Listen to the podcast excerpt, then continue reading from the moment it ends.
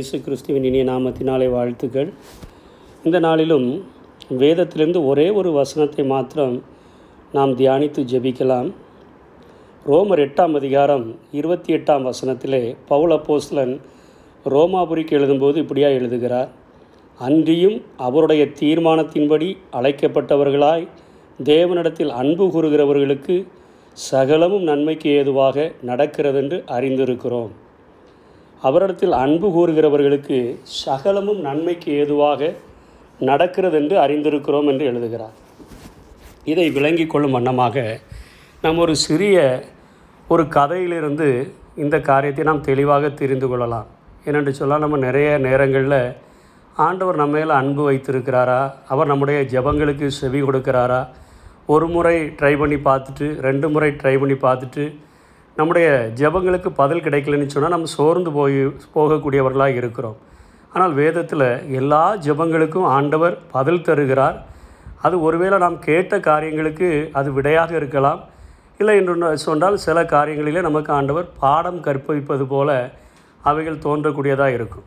இப்போது ஒரு வியாபாரி ஒருவன் ஒரு நாளிலே தன்னுடைய விலை உயர்ந்த கற்களை எடுத்துக்கொண்டு இன்னொரு இடத்திற்கு அவன் அதை கொண்டு செல்லும் வண்ணமாக விற்கும் வண்ணமாக தன்னுடைய குதிரையிலே வைத்துக்கொண்டு அவன் அவன் பிரயாணப்பட்டு செல்லுகிறான். இப்படி அவன் பிரயாணமாய் தூர இடத்திற்கு அவன் சென்று கொண்டிருந்த நேரத்தில் ஒரு பாலைவனத்தின் வழியாக அல்லது ஒரு வனாந்திர வழியாக அவன் வரும்பொழுது நேரம் அதிகமாகிவிட்டது அதனால் இருட்டி விட்டது இப்பொழுது அவனுக்கு வழி தெரியவில்லை. சுத் சுற்றிலும் பார்த்தால் குத்துரட்டு என்று சொல்லுவோமே அதே போல் மிகவும் அதிகமான இருட்டாக இருக்கிறது. எங்கேயுமே வெளிச்சமில்லை எங்கேயும் ஆட்கள் நடமாட்டமில்லை.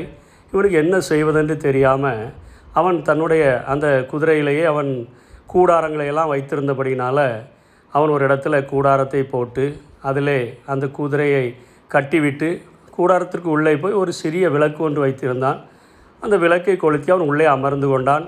அவன் ஆண்டவரை அவன் ஏற்றுக்கொண்ட ஒரு மனிதன்.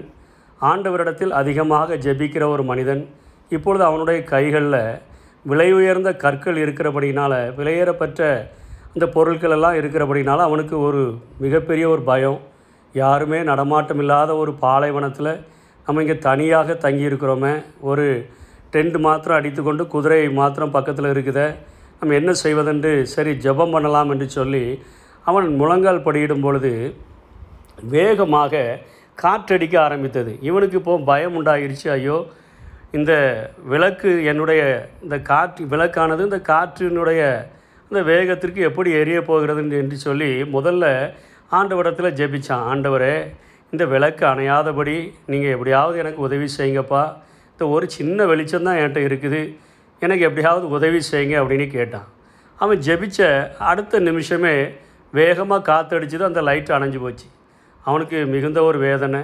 இப்போ தான் நம்ம ஜெபித்தோம் அதற்குள்ளாக இந்த விளக்கு அணைஞ்சு போச்சு அப்படின்னு சொல்லிட்டு அடுத்த ஜெபத்தை அவன் ஏறெடுத்தான். அடுத்த ஜெபம் என்ன ஏறெடுத்தான்னு சொன்னால் ஆண்டவரே அந்த குதிரை வந்து இந்த காற்று அதிகமாக அடிக்கிறபடினால அது மிரண்டு எங்கேயாவது ஓடி விடாதபடிக்கு அது கட்டிலிருந்து அவிக்கப்படாதபடிக்கு நீங்கள் அதை எப்படியாவது பாதுகாத்து கொள்ளுங்க அப்படி என்று சொல்லி அவன் ஜெபித்தான்.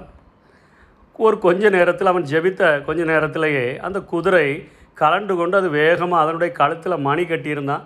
அந்த மணி அடிக்கிற சத்தம் வெகு தூரத்துக்கு ஓடிக்கொண்டு அது போகிறதை அவன் உணர்ந்து விட்டு ஆண்டவர்கிட்ட கேட்டான் ஆண்டவரே நான் ரெண்டாவது ஜெபத்தையும் செய்தேன். ரெண்டாவது ஜெபமும் எனக்கு கேட்கப்படவில்லையே என்று சொல்லிவிட்டு சரி ஆண்டவரே நான் இனிமேல் இந்த கூடாரத்துக்குள்ளேயாவது நான் படுத்துக்கொள்ளுகிறேன். இந்த காற்று அதிகமாக இருக்கிறது எனக்கு பயமாக இருக்குது. இந்த கூடாரத்தையாவது நீங்கள் எப்படியாவது பாதுகாத்து கொள்ளுங்கள் இந்த கூடாரம் இந்த இடத்த விட்டு பெயர்ந்து விழுந்து விடக்கூடாது ஆண்டவரே. அப்படி என்று சொல்லி ஜெபித்தான் வேகமாக ஒரு காற்று அடிச்சுது. அந்த கூடாரமும் பறந்து போயிட்டு இவனுக்கு கொஞ்ச நேரத்தில் ஒரு சத்தம் கேட்டுச்சு. ஒரு மூன்று நான்கு பேர் பேசுகிறது போல் ஒரு சத்தம். இவன் மிகவும் துக்கத்தோடு உட்கார்ந்து கொண்டு இருக்கிறான். ஆண்டவரை என் ஜெபத்தை நீங்கள் கேட்கவே இல்லையே. மூணு ஜெபம் கே ஜெபிச்சேன் மூணு ஜெபம் மூணு காரியங்களுக்காக ஜெபிச்சேன் மூணு காரியங்களுக்கும் நீங்கள் அது வித்தியாசமான பதிலை தந்திருக்கிறீங்களே அப்படின்னு சொல்லி அவன் உள்ளத்துக்குள்ளாக அவன் வேதனைப்பட்டு கொண்டு இருக்கிற அந்த நேரத்தில் மூன்று பேர் நான்கு பேர் பேசுகிற ஒரு சத்தம் கேட்குது இந்த விளக்கு வெளிச்சத்தை பார்த்து நம்ம கரெக்டாக வந்து இந்த ஆளை கண்டுபிடிச்சிடலான்னு நினச்சி வந்தோம். நமக்கு இன்றைக்கி எங் வேற எங்கேயும் திருட போக வேண்டாம். பக்கத்துலேயே நமக்கு அருமையான திருட்டு மாட்டிக்கொண்டதேன்னு சொல்லி வந்தோம். திடீர்னு பார்த்தா அந்த விளக்கு அணைஞ்சு போச்சு.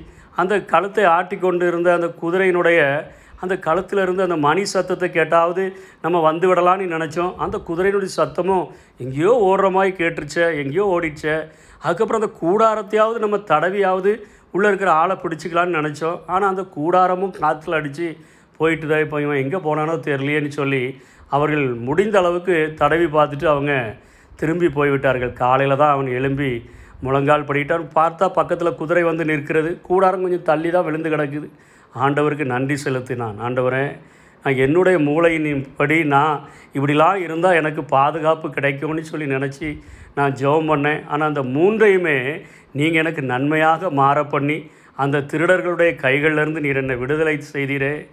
தேவனிடத்தில் அன்பு கூறுகிறவர்களுக்கு சகலமும் நன்மைக்கு ஏதுவாக அது நடந்திருக்கிறத ஆண்டவரே என்று சொல்லி அவன் நன்றி சொல்லி ஜெபிச்சான். நம்முடைய வாழ்க்கையிலையும் நிறைய நேரங்களில் நம்ம சோர்ந்து போய் இருக்கலாம் நம்முடைய ஜெபங்களுக்கு டைரெக்டாக ஒரு பதில் கிடைப்பாது கிடைக்காதது போல் தோணலாம். ஆனால் அதி நிமித்தமாக ஆண்டவர் தன்னுடைய வசனங்களை நமக்கு கற்றுக்கொள்ள கொடுக்க விரும்புகிறார்.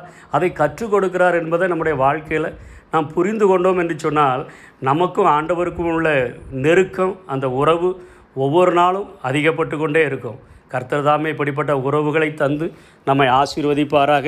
மரண இருள் பள்ளத்தாக்கில் நடக்க நேர்ந்தாலும் அப்பா நீங்க இருப்பதால எனக்கு பயமில்ல.